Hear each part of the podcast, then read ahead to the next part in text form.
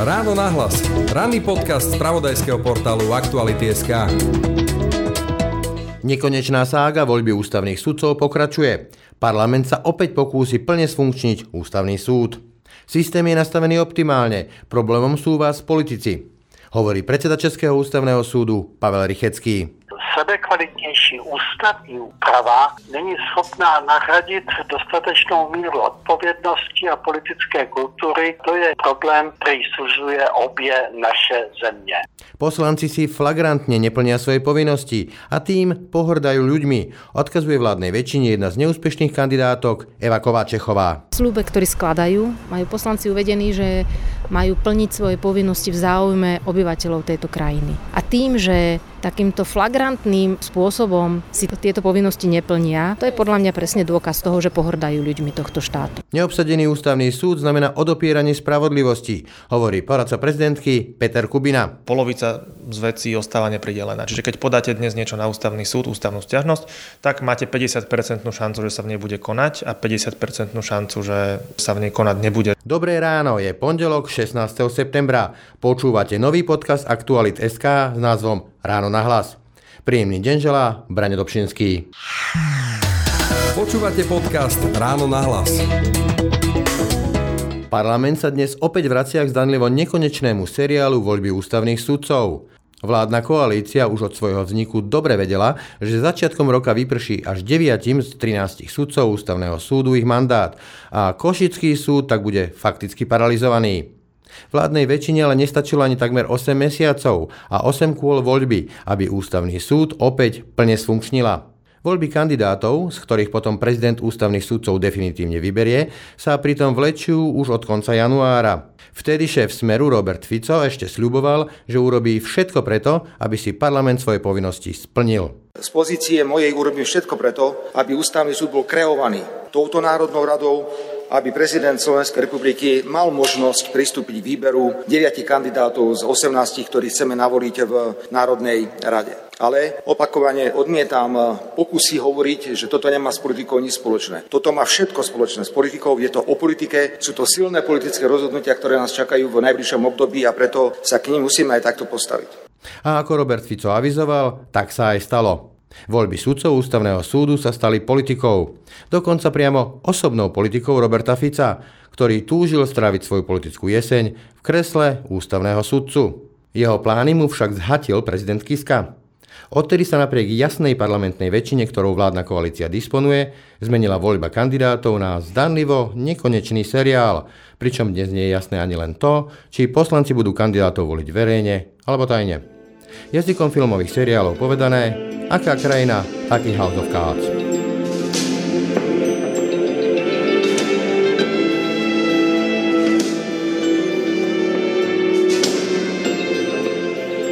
Dnes teda parlament verejným vypočutím 16 prihlásených kandidátov vstupuje už do 5. kola volieb, v ktorých by mal zvoliť zostávajúcich 4 kandidátov. Jedným z mála šťastlivcov, ktorým sa podarilo získať dôveru parlamentu, je aj bývalý šéf siete Radoslav Procházka. Myslím si, že, že, že to že proste patria akože omilia zlyhania k nejakému aj, aj vlastnej ontogenéze a že dôležité proste je, je sa postaviť a, a ísť ďalej. Naopak, bývalá šéfka Centra právnej pomoci Eva Kováčechová to po troch kolách boja a márnej snahe získať si priazeň vládnej väčšiny napokon radšej sama vzdala. Ja by som to nenazvala asi, že som vzdala tú voľbu, ale jednoducho ukázalo sa, že moja osoba je absolútne nepriechodná a že nie je šanca, aby ma parlament v tomto zložení zvolil. A nevidela som už ani význam ísť na vypočutie a povedať ešte niečo viac, než som povedala predtým. Bolo leto, čas dovoleniek prázdne, neprehodnotili ste to rozhodnutie, ako sa zdá. Čiže podľa vás tá situácia je stále nepriechodná. Nič sa nezmenilo, čiže to bol aj dôvod, prečo som nezmenila ani ja svoje rozhodnutie. Ten parlament je rovnako zložený. Myslím, že poslanci nemajú až taký veľký záujem o obsadenie ústavného súdu, ako by som čakala, že budú mať. Poznáte tú vetu, že na to, aby zlo zvíťazilo, stačí, aby dobrí nerobili vôbec nič.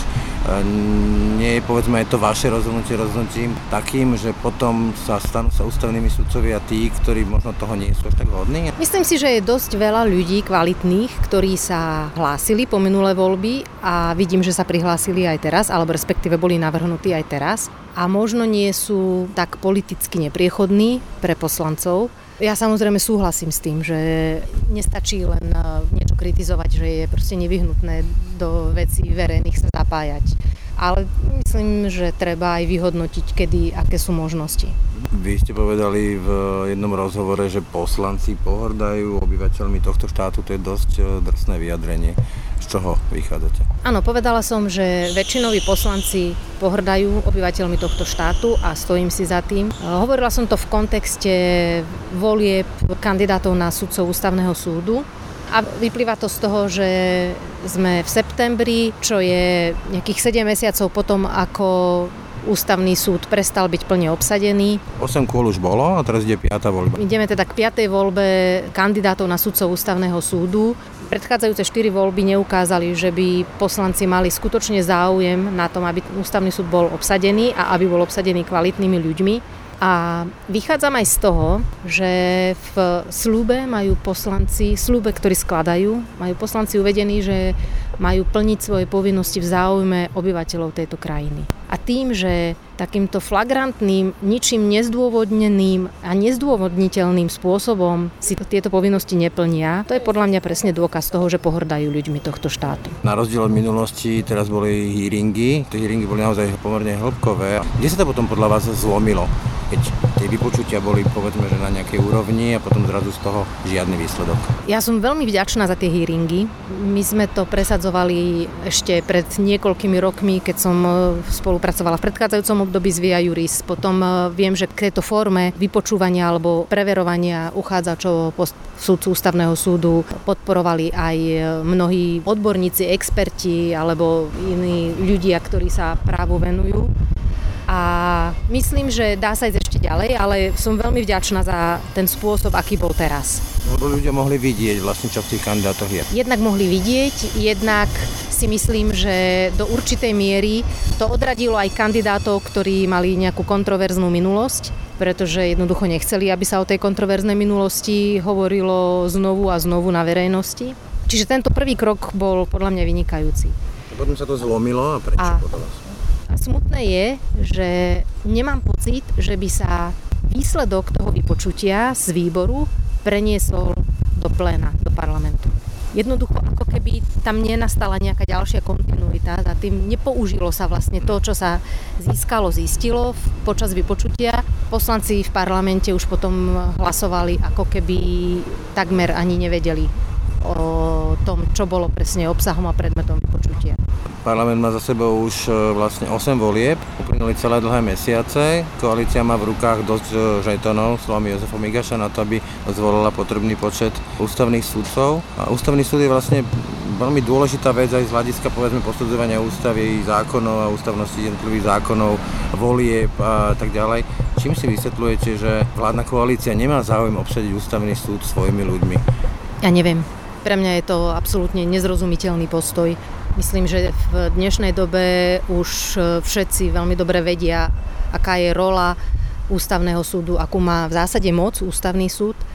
Je pre mňa absolútne nepochopiteľné, že nemajú záujem obsadiť čo najskôr a za seba musím povedať aj čo najkvalitnejšími ľuďmi. Podľa vás je možné vysvetlenie, že ak sa to nepodarilo Robertovi Ficovi, tak vlastne vládnu koalíciu toto jeho fiasko ochromilo? Neviem, ja by som asi nešla do tých e, politických špekulácií, že prečo kto ako rozhoduje, lebo do toho nevidím. Môže povedzme takéto predlžovanie volieb a takéto aj pre vás nepochopiteľné váhanie parlamentu odradzovať dobrých e, špičkových kandidátov na post ústavných sudcov? Myslím si, že áno lebo mnohí z ľudí, a vidím to aj, že mnohí uchádzači už sa neprihlasili, alebo respektíve neprejavili záujem kandidovať v ďalších voľbách, Myslím, že mnohých ľudí to odrádza, pretože vidia, že za tým všetkým sú viac politické hry ako úprimná snaha o hľadanie naozaj dobrých, kvalitných, odborne a morálne vyspelých kandidátov. Vaša prognoza Čo sa týka budúcnosti týchto volieb, myslím na to na ústavných sudcov, podarí sa ešte v tomto volebnom období dovoliť e, potrebný počet, štyroch treba zvoliť? Keď sa pozerám na to spôsobom, že ústavný súd patrí k najdôležitejším ústavným inštitúciám v krajine, na to, že justícia dlhodobo požíva neskutočne nízku mieru dôvery zo strany verejnosti. Keď si pozriem, že ústavný súd je tiež jeden zo súdov, prostredníctvom ktorých verejnosť veľmi silne vníma justíciu, tak si vravím, že nemalo by byť nič ľahšie, ako zvoliť dostatočný počet kandidátov čo najskôr. Keď sa pozriem na tých predchádzajúcich 4 voľby, tak mám pocit, že žijem v inom svete, ako žijú väčšinoví poslanci. Neviem sa vyjadriť k tomu. Neviem. Ja nevidím totiž to žiadnu prekážku, ktorá by mala brániť zvoleniu, ale zjavne tam nejaká prekážka je, keď to posiaľ to nebolo možné. O pár mesiacov sú voľby a ústavný súd rozhoduje v pléne či tie voľby boli v poriadku z hľadiska ústavnosti, zákonnosti. Teraz sme to videli v prípade prezidentky Čaputovej, kde vlastne stiažoval sa Štefan Harabín a námietku zájomitosti vlastne plénum vyblokoval. E, nehrozí nejaký takýto scenár v prípade potom aj parlamentných volieb, ak sa nepodarí dovoliť naozaj dostatočný počet sudcov? Teoreticky sú možné rôzne možnosti, keďže ústavný súd má len tú krehkú väčšinu, 7 členov dá sa predstaviť spústa scenárov, čiže môže hroziť všeličo samozrejme. Výsledkom plne neobsadeného ústavného súdu je, že občania sa nemusia domôcť spravodlivosti. S Petrom Kubinom, poradcom prezidentky Zuzany Čapútovej pre ústavné právo, sa rozprával Peter Hanák. Pán Kubina, čo to znamená, že ústavný súd má len 7 z 13 súdcov? Znamená to, že funguje alebo nefunguje? Znamená to, že funguje tak na polovicu. V praxi to znamená, že fungujú dva senáty namiesto štandardných štyroch plénum síce formálne funguje, je schopné sa uznášať, len na to uznesenie musí, musia sa na tom zhodnúť všetci siedmi sudcovia. Čiže keď sa čo len jeden odchýli alebo čo len jeden nesúhlasí, tak plénum nie je v podstate schopné prijať prijať žiaden záväzný záver, žiadne záväzné rozhodnutie. Ale čo to znamená v praxi, že o čom napríklad nemôžu rozhodnúť súdcovia ústavného súdu teraz? V praxi to znamená, že poprvé pri tých senátnych veciach e, to sú také tie štandardné ústavné stiažnosti, čo, veci, s ktorými sa na súd obracajú aj bežní ľudia. Nedieje sa to, čo by sa malo v takomto prípade, že to tempo je polovičné, ale, je, ale koná sa v každej jednej veci ale mm, tie veci sa pridelujú na polovicu a na polovicu sa nepridelujú. Že polovica z vecí ostáva nepridelená. Čiže keď podáte dnes niečo na ústavný súd, ústavnú stiažnosť, tak máte 50% šancu, že sa v nej bude konať a 50% šancu, že, že sa v nej konať nebude, že, bude, že, že teda ne, bude pridelená e, sudcovi, ktorý tam momentálne ešte nie je. To prečo? Prečo? Koho je to chyba? Nie je to chyba predsedu ústavného súdu, že by to mal zmanažovať tak, aby každý mal rovnaké právo na to, aby jeho ústavná stiažnosť bola vybavená, lebo takto, ak to prideli neexistujúcemu senátu, tak v podstate upiera spravodlivosť tým ľuďom, nie? Áno, ja, e, je to chyba určite nie predsedu súdu ani, ani žiadneho konkrétneho jednotlivca. Je to chyba rozvrhu práce a toho, že sa vlastne sedem sudcov teraz nevie zhodu na tom, že sa ten rozvrh práce nejakým spôsobom preformuluje tak, aby, aby sa toto nedialo. Nie je v súlade ani s Európskym dohovorom o ľudských právach, ani s našou ústavou, aby sa v niektorých veciach nekonalo vôbec, lebo to znamená v podstate odopretie spravodlivosti. Pokiaľ ide o dopady na tie veci, o ktorých koná plénum, čiže súlady zákonov z ústavou volebné stiažnosti, Prakticky to znamená to, že o, o týchto veciach, o, o súladoch zákonov ústavov sa vôbec nekoná, lebo tak tam neplynú lehoty. Súdcovia, spravodajcovia príslušní a takisto aj predseda ústavného súdu e, jednoducho si povie, že on to radšej na to plénum nezaradí, nepredloží to na rokovanie, lebo nie je šanca, že sa dospie k akémukoľvek výsledku, lebo či už za alebo proti musí byť vždycky 7. Hej. Pokiaľ sa nenájde ani za jeden variant 7, tak výsledok je tzv. zamietnutie procesné, Čiže to, je, to znamená, že ten ústavný súd nedá odpoveď na tú otázku, že nerozhodne nijako. Vy dnes budete vypočúvať kandidátov na sudcov ústavného súdu na výbore parlamentnom. Budete tam ako poradca prezidentky pre ústavné právo. Čo sa ich budete pýtať? Čo vám príde ako dôležité kritérium na súdcu ústavného súdu? Akí by tí ľudia podľa vás mali byť?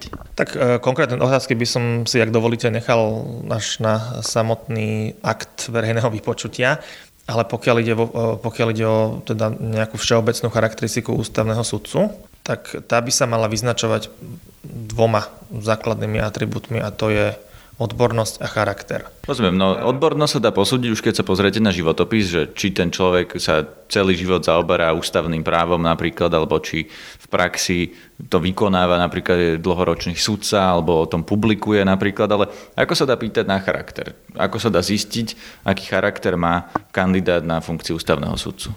Charakter e, sa overuje v zásade dvoma takými spôsobmi. Jednak tí, tí ľudia, ktorí tam kandidujú, tak nie sú nepopísané listy, ani by nemali byť. E, sú to ľudia, ktorí sú v podstate na vrch, e, by mali byť na vrchole svojej právnickej kariéry, čiže... Kto napríklad mal nejaký morálny problém alebo problém s charakterom, koho by ste neboli schopní podporiť, alebo koho viete, že napríklad prezidentka by nikdy nevymenovala?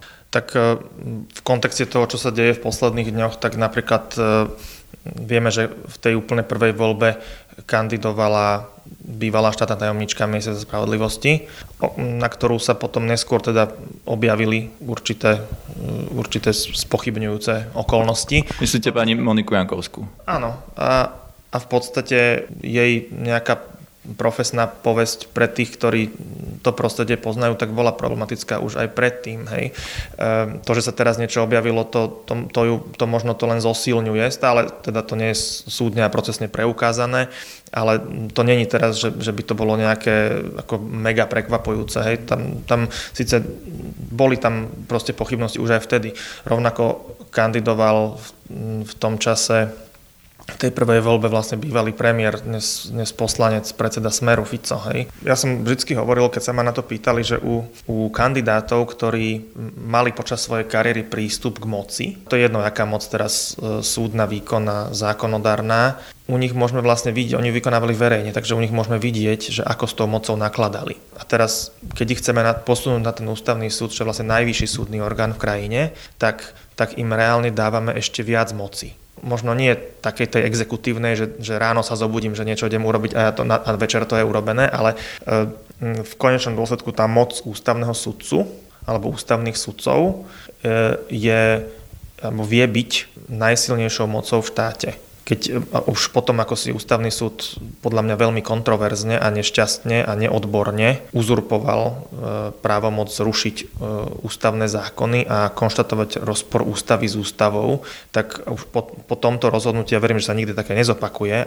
Vidíte tam teraz nejakého takého kandidáta, ktorý je za nejakou červenou čiarou, ktorého vy ako poradca prezidentky by ste poradili jednoznačne nevymenovať? Opäť sa nebudeme vyjadrovať ku konkrétnym menám, nerobí to ani pani prezidentka, nerobil som to nikdy ani ja. E, minimálne teda nie, e, nie pred tým samotným e, aktom. No a ani, ani to nebudeme robiť dovtedy, kým tí... Rozumiem, ale otázka je, že či ich tam vidíte. Čiže... Určite sú tam, sú tam aj veľmi dobrí kandidáti a dovolím si tvrdiť, že, že pri pohľade na ten zoznam tých 16, ktorí teraz kandidujú, tak, si, tak môžem s čistým svedomím povedať, že, že, že veľká väčšina z nich sú, sú kandidáti naozaj na úrovni, ktorí e, nemajú žiaden problém ako s tým, že či by na ten súd patrili alebo nie. Sú tam samozrejme aj takí a sú v menšine, ktorí, e, ktorí e, nie sú ideálni. Mňa, Ale čím napríklad? Čo, čo, čo ich problém? Keď poviete, že tam je niekto, kto nie je ideálny kandidát, tak viete aspoň vo všeobecnosti povedať, že čo nie je dobre? Ja som zaregistroval, teda t- t- oni, e, väčšina tých kandidátov už kandiduje opakovane, čiže ja si myslím, že tam u, u tých, ktorých teda toto vnímam, tak je skôr problém, s, by som videl skôr ten odborný, než, než teda nejaký zásadný, taký, že viditeľný, známy, charakterový. Hej. Skôr by som ten problém videl na, na úrovni odbornosti. Že napríklad nemajú prax, alebo že sa nevenovali ústavnému právu, alebo čo znamená problém na úrovni odbornosti? No, že keď, keď, sa, keď sa pozrie pozriete do oblasti ústavného práva na Slovensku, tak, tak ste o tých ľuďoch nikdy nepočuli. Systém je nastavený optimálne. Problémom sú vás politici. Taký je pohľad na túto našu ústavno-parlamentnú ságu z pozarieky Moravy.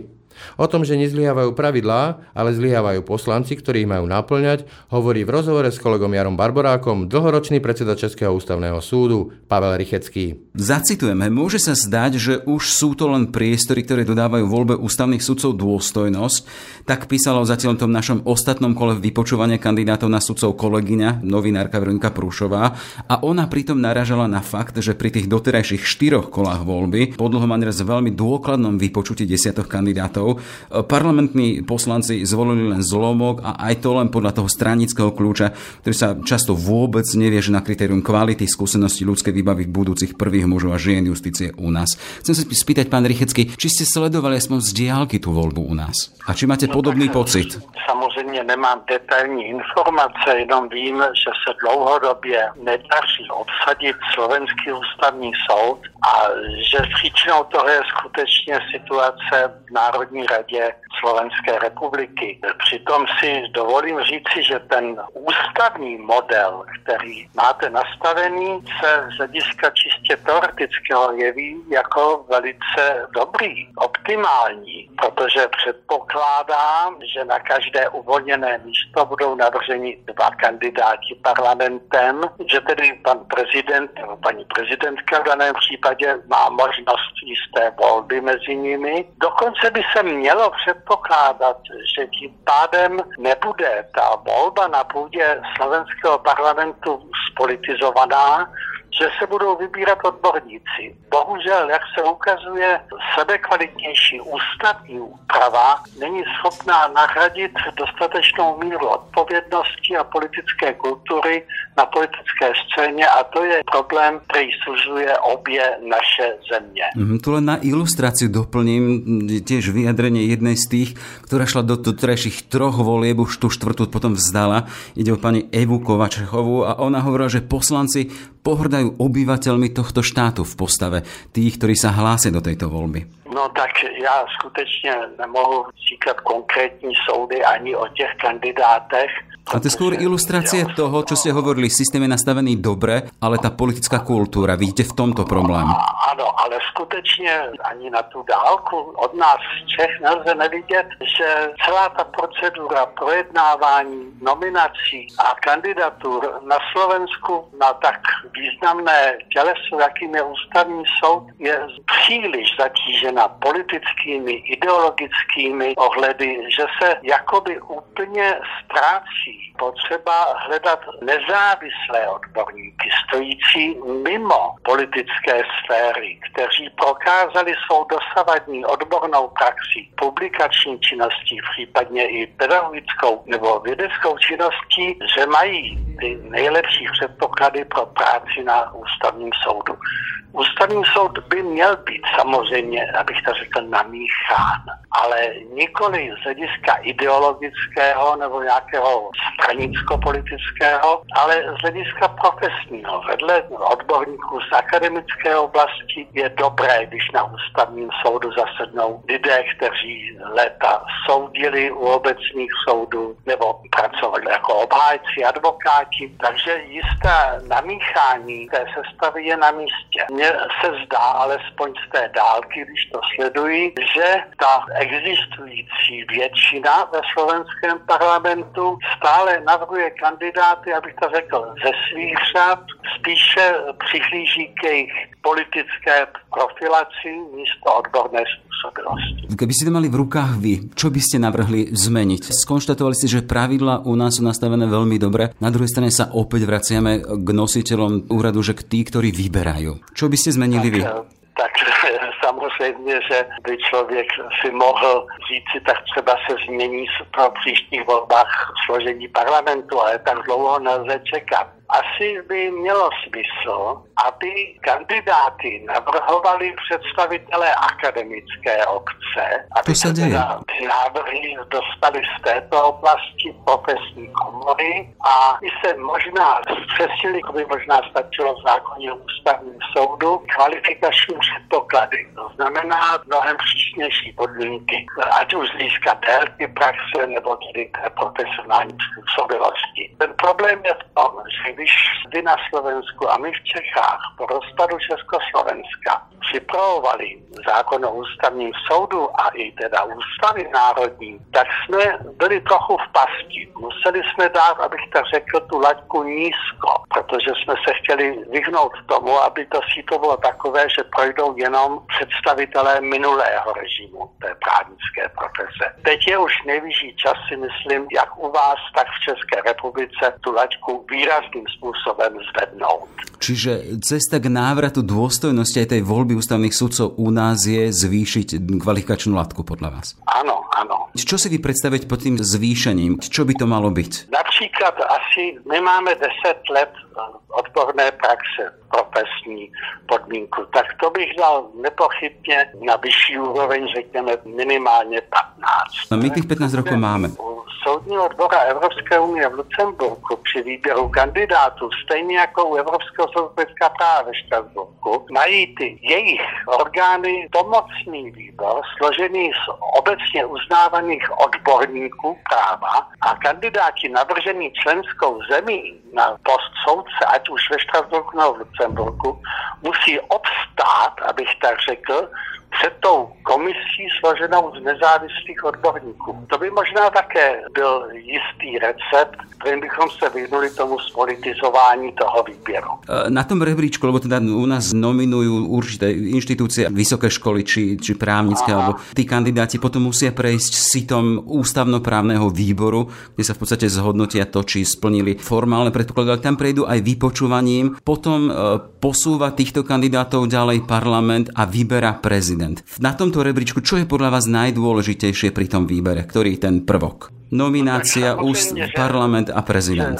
Že rozhodující je pak ve skutečnosti to hlasování. A tady jsme právě u toho problému, že parlament je tak výsostně politické těleso, velmi často velmi ideologicky, abych tak řekl, rozdělené až nepřátelské, že hrozí nebezpečí, že ta momentální aktuální parlamentní většina výrazně ovlivní ten výběr tím směrem, že vlastně z ústavního soudu, který sice hraje významnou politickou roli, ale přesto má být nezávislý na politických tlacích, se může stát spolitizované těleso. Ale já vám mohu říct jednu věc.